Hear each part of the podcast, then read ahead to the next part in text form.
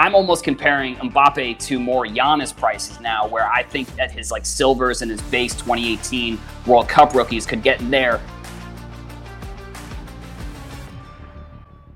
Welcome back, everyone, to another Slab Sox F C episode. My name is Aaron, your host for today's episode. We are joined by Adam from Heroes for Sale. Uh, he's an awesome guy. Met him a year ago now at the National in Chicago. We hung out at our booth, and uh, he got into soccer a little bit before me or right around the same time as me, and we've kind of went through this together. I'd say like through most of the end of twenty nineteen, we were uh, talking different stuff about Mbappe and Sancho and stuff, and he did a lot of stuff that I wasn't doing either. So that's why I brought him on the show, because I want to you know, have him talk to you about his, his soccer journey and also his content creation journey, because he is a big a big podcaster in the space, and you know, there's always more people to listen to and always more people you guys should be listening to. So Adam, thanks for joining me.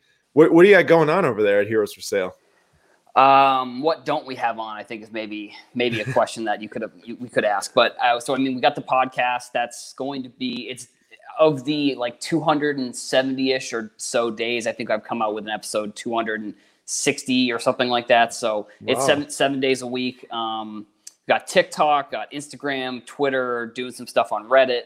Um, I mean, that's kind of, those are kind of the main places where, where I'm, uh, doing work. And I want to thank you for having me on. We did meet at the National. That was super cool. You, uh, let me put my stuff at your booth, which was extremely nice. And even though I came back with a graded card case, which I was not expecting to come back with, you still were like, yeah, fine. You can put that under the table. And I, I, I, I literally, the National was so crazy last year, because I just, I, I got a media pass and I walked in and I kept looking at it being like, is this even real? Like, I can't even believe this. And then, and then I walk over to, um, they have, they had one of the live tables, and I sat down, I was listening to, they were doing some content there. And then next thing I know, they're like, hey, you right there in the front row. And that pointed at me. I'm like looking around and he's like, yeah, you just won this graded card case. And they pulled it out. it's, it's like one of the, um, pristine market cases. So it's like huge. And I was like, okay, I don't know what I'm going to do with this, because I was I flew to Chicago from Boston, and I was like, how am I – I can't even bring this on the plane. So, I mean, luckily my, we were staying at my wife's parents' house in Chicago, so they just – they shipped that back. So that was extremely nice of you to uh, let me put, put everything that I had at the at the show at your booth. Yeah, and that, I think that that was awesome, because, like, back then a year ago, there wasn't the amount of people that are in it today. And it's really nice to get that base foundation for, you know, us and other guys out there, like Trees that was with us yeah, at the booth, great. And just starting to build, build relationships. Even it's through guys we're meeting through Gary Vee and stuff like that. Totally. It's really just cool to see the, the, the industry and the community build, you know, around us and, and around everyone else too. Cause of course all new people coming in, we welcome, and we want them to share their voice as well. Definitely. Yeah. But, I mean, it was, it was a ton, it was a ton of fun meeting you guys and then meeting everyone else that we met, that I met at the National. I think next year is going to be insane. I'm, I'm, I couldn't be more excited. It was the weird thing about that National was it was my first big card show like that. And I walked in and it was the whole time it was better than I even could have expected, which I was expecting a lot. And so it was, it was a ton of fun.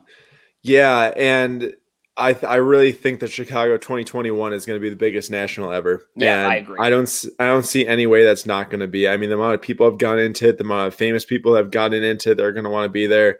Um, it's going to be, it's going to be awesome. Really, yeah, really totally. Cool. And piggybacking off of that, last year when we were getting into soccer at the National, there was like no one doing soccer. You would go around in the booth. There was nothing.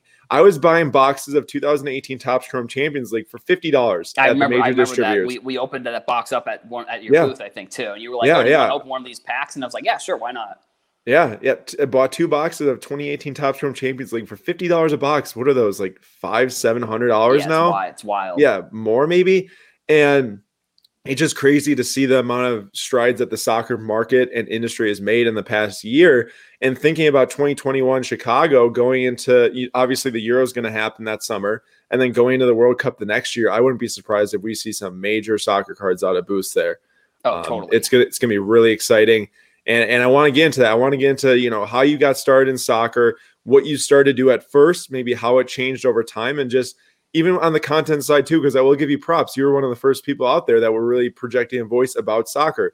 Um, of course, it took us, you know, a year to get into, because I, I wanted to, you know, do it on my own, learn it, sell my cards, and then do it. But for you, I, you know, you were one of the ones I kept on looking at who was producing content on soccer. Let's talk about that.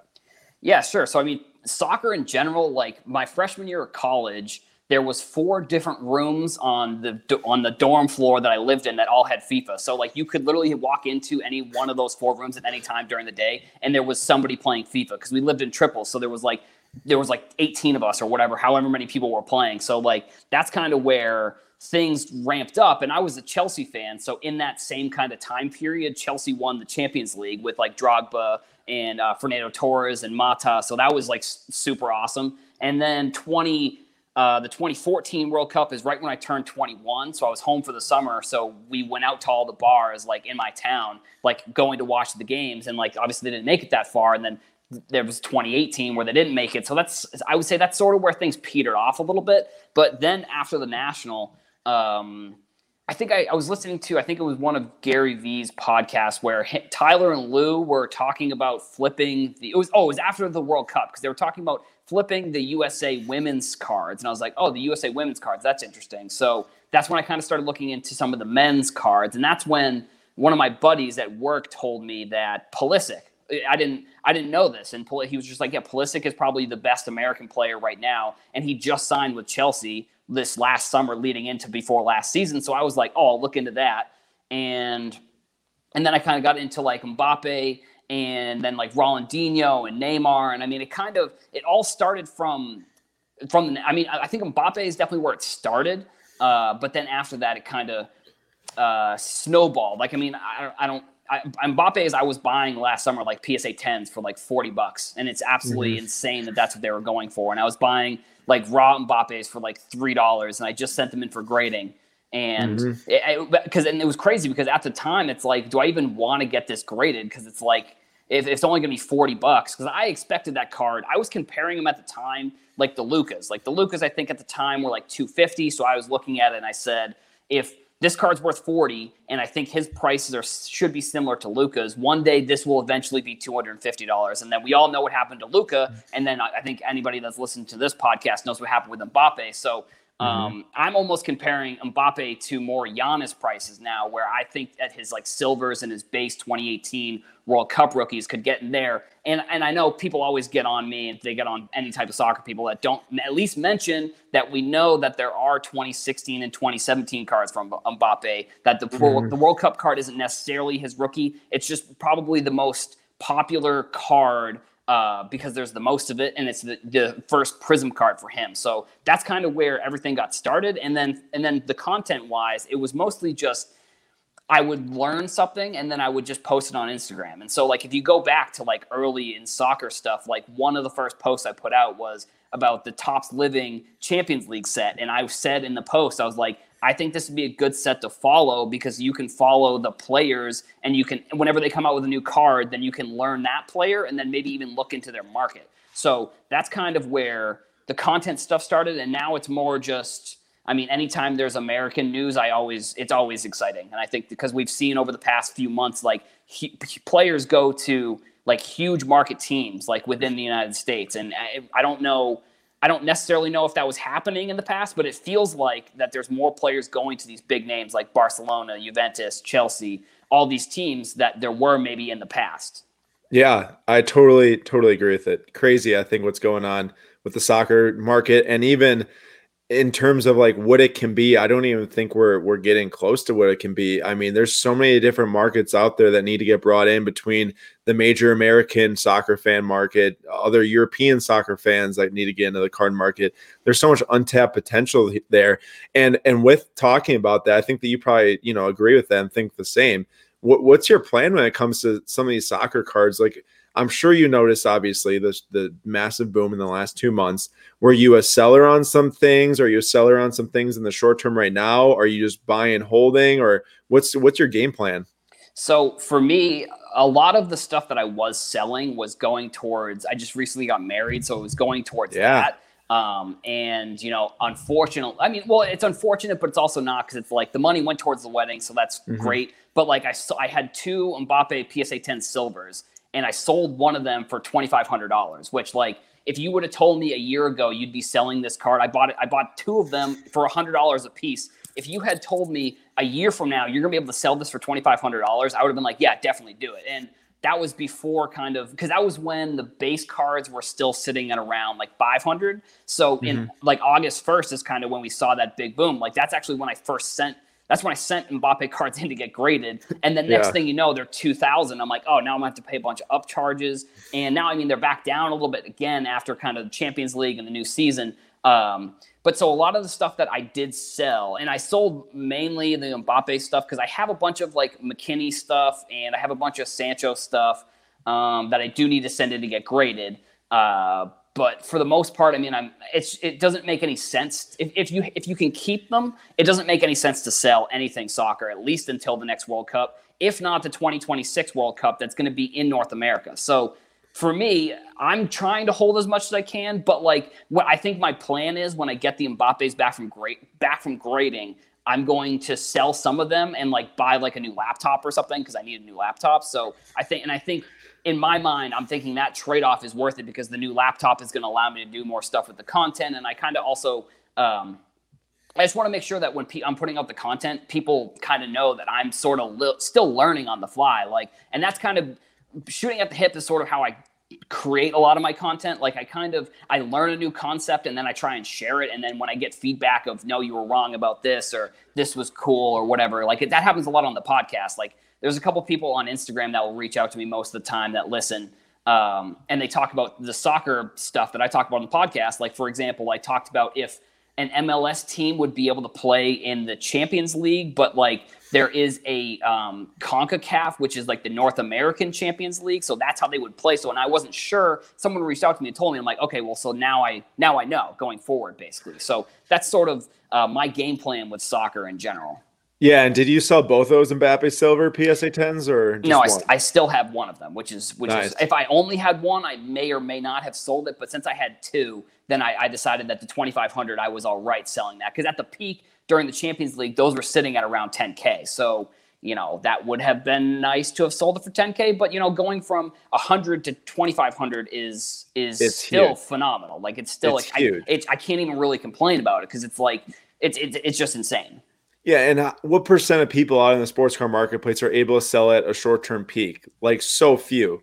You know, you just got to get lucky that a sale hits the peak at that ten K. Right. I'd say most of them sat around five to seven and then it hit ten for a couple and then it's back down between five to seven for most of them. So, right. I mean, it's it's just how it goes. But you said something I want to get back to.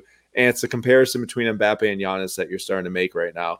And, you know, it's not necessarily, necessarily like how they are are as players because you can't really compare basketball and soccer as strict, strictly players, but in terms of what they mean for the sport and how they compare to, let's say, the ones that came before him, like a LeBron or a Messi, um, are you looking at the pop reports between these two cards? Are you trying to understand, you know, can the similar demand play in here that we can see similar price levels? Because we've seen Giannis silver P S A tens get upwards of forty K. Um, I think that they're back down to maybe twenty-five right now. Uh, that's just, you know, going off the top of my head. But is there a potential in the next, you know, four years between World Cup, Euro, and then even six years to twenty twenty-six Euro that we could see these things start to reach, you know, that twenty-five K level? And I think I think even right now we saw the, you know, a, a glimpse with that ten K sale. We saw a glimpse of what can come, but can it go further? Yeah, I totally think it can. I mean, I think originally, when I was buying those Mbappe cards last summer, the P S A tens were sitting at around, I think there was probably like two hundred base, and then there was about twenty silver. Now, I think there's around one thousand base, and I haven't checked the silvers recently, but I, if, if based off of that, I'd have to say there's probably around one hundred at this point. Um, mm-hmm. But like at the time when I bought those two silver P S A tens uh, for his cards, I was saying, well, there's only twenty of them, and I just bought two of them, so now I have ten percent of the population. Like that's... That's another thing for me when I was looking at soccer. I was like, you can buy a little. You don't even have to buy. Like, if you wanted to buy um, ten percent of the Luka or the or, let's use Luka as an example. If you had to buy, if you wanted to buy ten percent of the Luka population for a silver P S A ten, you'd have to buy like two hundred cards. And it's like I just looked at that and I said the opportunity for this sport to really for for soccer cards to go up, I think, was the opportunity that I saw when I was buying those cards originally. And the population reports definitely had something to do with it.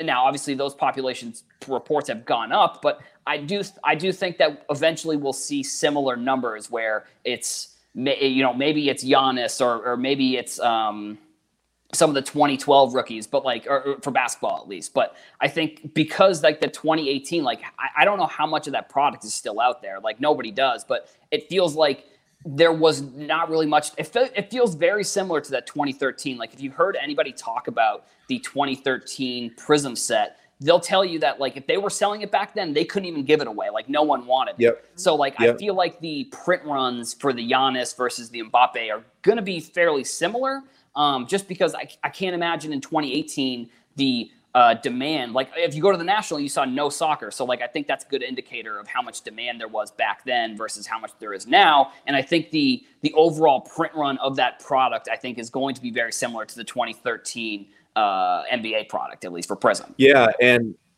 and I I actually did some looking into the Mbappe Pop Report recently. I think that there was around fifteen hundred base P S A tens now. I have three thousand graded, so that's actually a pretty low gem percent. I'd say I, I, I'm thinking that most of these uh Mbappe Prism cards that were two dollars when you and I were buying them were sitting in boxes unsleeved. Definitely. I mean, Definitely. I got I got I think I bought around forty non-graded. I probably sent in twenty, and I think fifteen of them got tens. So I mean, a lot of these were rat- rattling around in boxes, same with twenty fourteen Prism World Cup.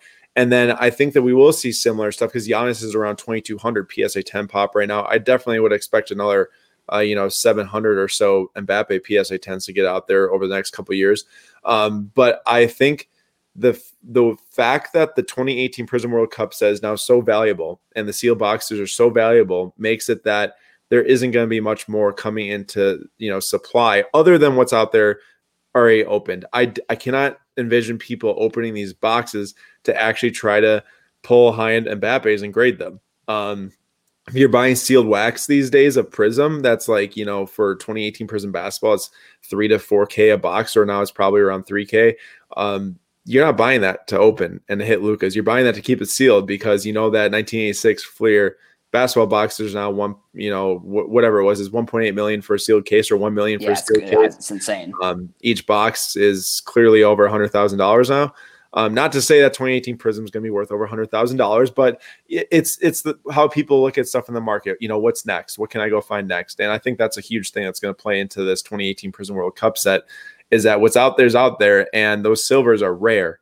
And I do think that's similar to twenty thirteen Prism, because if you think about where the basketball demand was at in twenty thirteen alongside where the uh, soccer demand was at in twenty eighteen, very similar. Not many people, you know, other than the huge collectors, are out there buying that stuff. And you're right, twenty thirteen Prism couldn't be given away. I remember at my local card shop back in twenty thirteen, twenty fourteen, that stuff was up there for cheap. And it didn't even take until twenty fifteen uh, when Porzingis got really hot. That was when Prism exploded.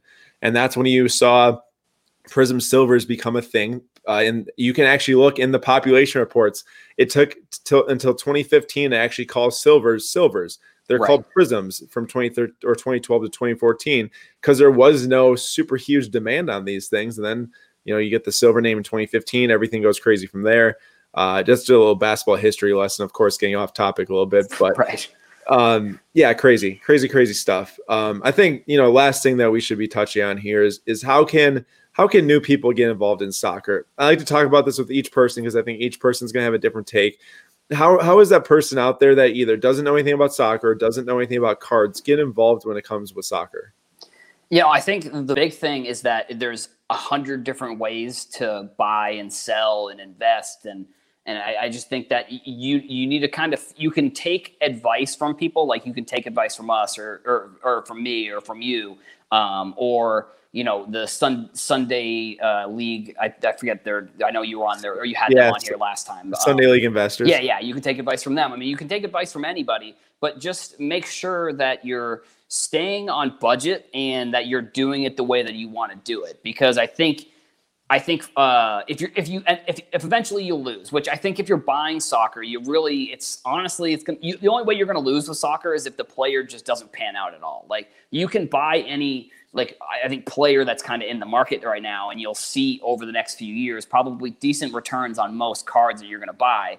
But I do think that I, in, in this is my personal opinion, I would rather be wrong myself than have someone else had told me to do something and then been wrong, because in my mind, I would rather have learned something the way I wanted to learn it than just have someone tell me what to do. And then, but at the same time, it's like, you know, there's tons of people making content that have great insights on a lot of different stuff. So it's like, even for me, I'm learning every single day as well. So I think that's kind of a big, a big thing that, you know, I always like to try and say, because I, I think that as much content as I produce, like it, I think saying that I'm still learning maybe is something that I think other people can take, uh, take almost as advice and realize that like, you're never going to know everything about everything. Like I'm yeah. still learning about, I mean, I'm still learning about Mbappe stuff. I'm still learning about American players. I'm still learning about new leagues, like new teams. Like there's always, and especially with soccer, I think it's very going to be very similar to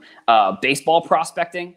I just think that the way that these, I mean, you look at a player like Anasu Fati, like he he's seventeen years old and he he's not even old. Like, did you see this? This is funny. He he wasn't old enough to win the man of the match over the weekend because because it was a sponsored by Budweiser. So he wasn't old enough to legally be called the man of the match, even though he had the best game. But like it's players like that, or it's a player like uh, Joao Felix, who, you know, I think he's maybe more controversial between if people think he's good or not. But I think you're going to see a lot of these like younger star, or I think Haaland's another great example, but he's a little bit older. But I think you're you're going to look at prospecting in soccer as very similar to uh, to baseball, and I think it's also even. I don't know if it's going to be easier because it's still, we're still very early in this, but I think the way that players go from, from leagues outside the top five leagues, and then they come to either like the Bundesliga or they come to Serie A or they come to any of these other top five leagues, they're still kind of bouncing around. Like, I mean, I think like Sancho is playing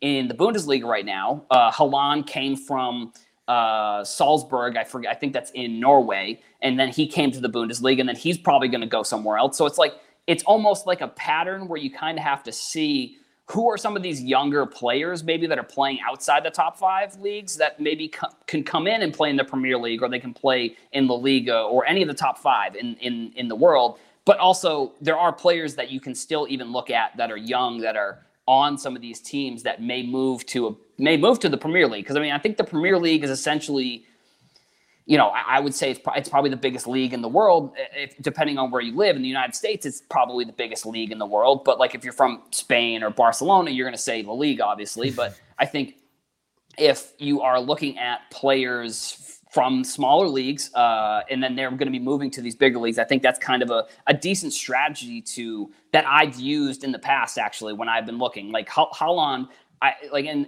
say Haaland and Kai Havertz, like, they randomly like just, I just was looking at something and they, their names popped up. So I looked into them, and Haaland just happened to had not moved to Dortmund yet, when I think it had been because he had scored that hat trick in the Champions yep. League.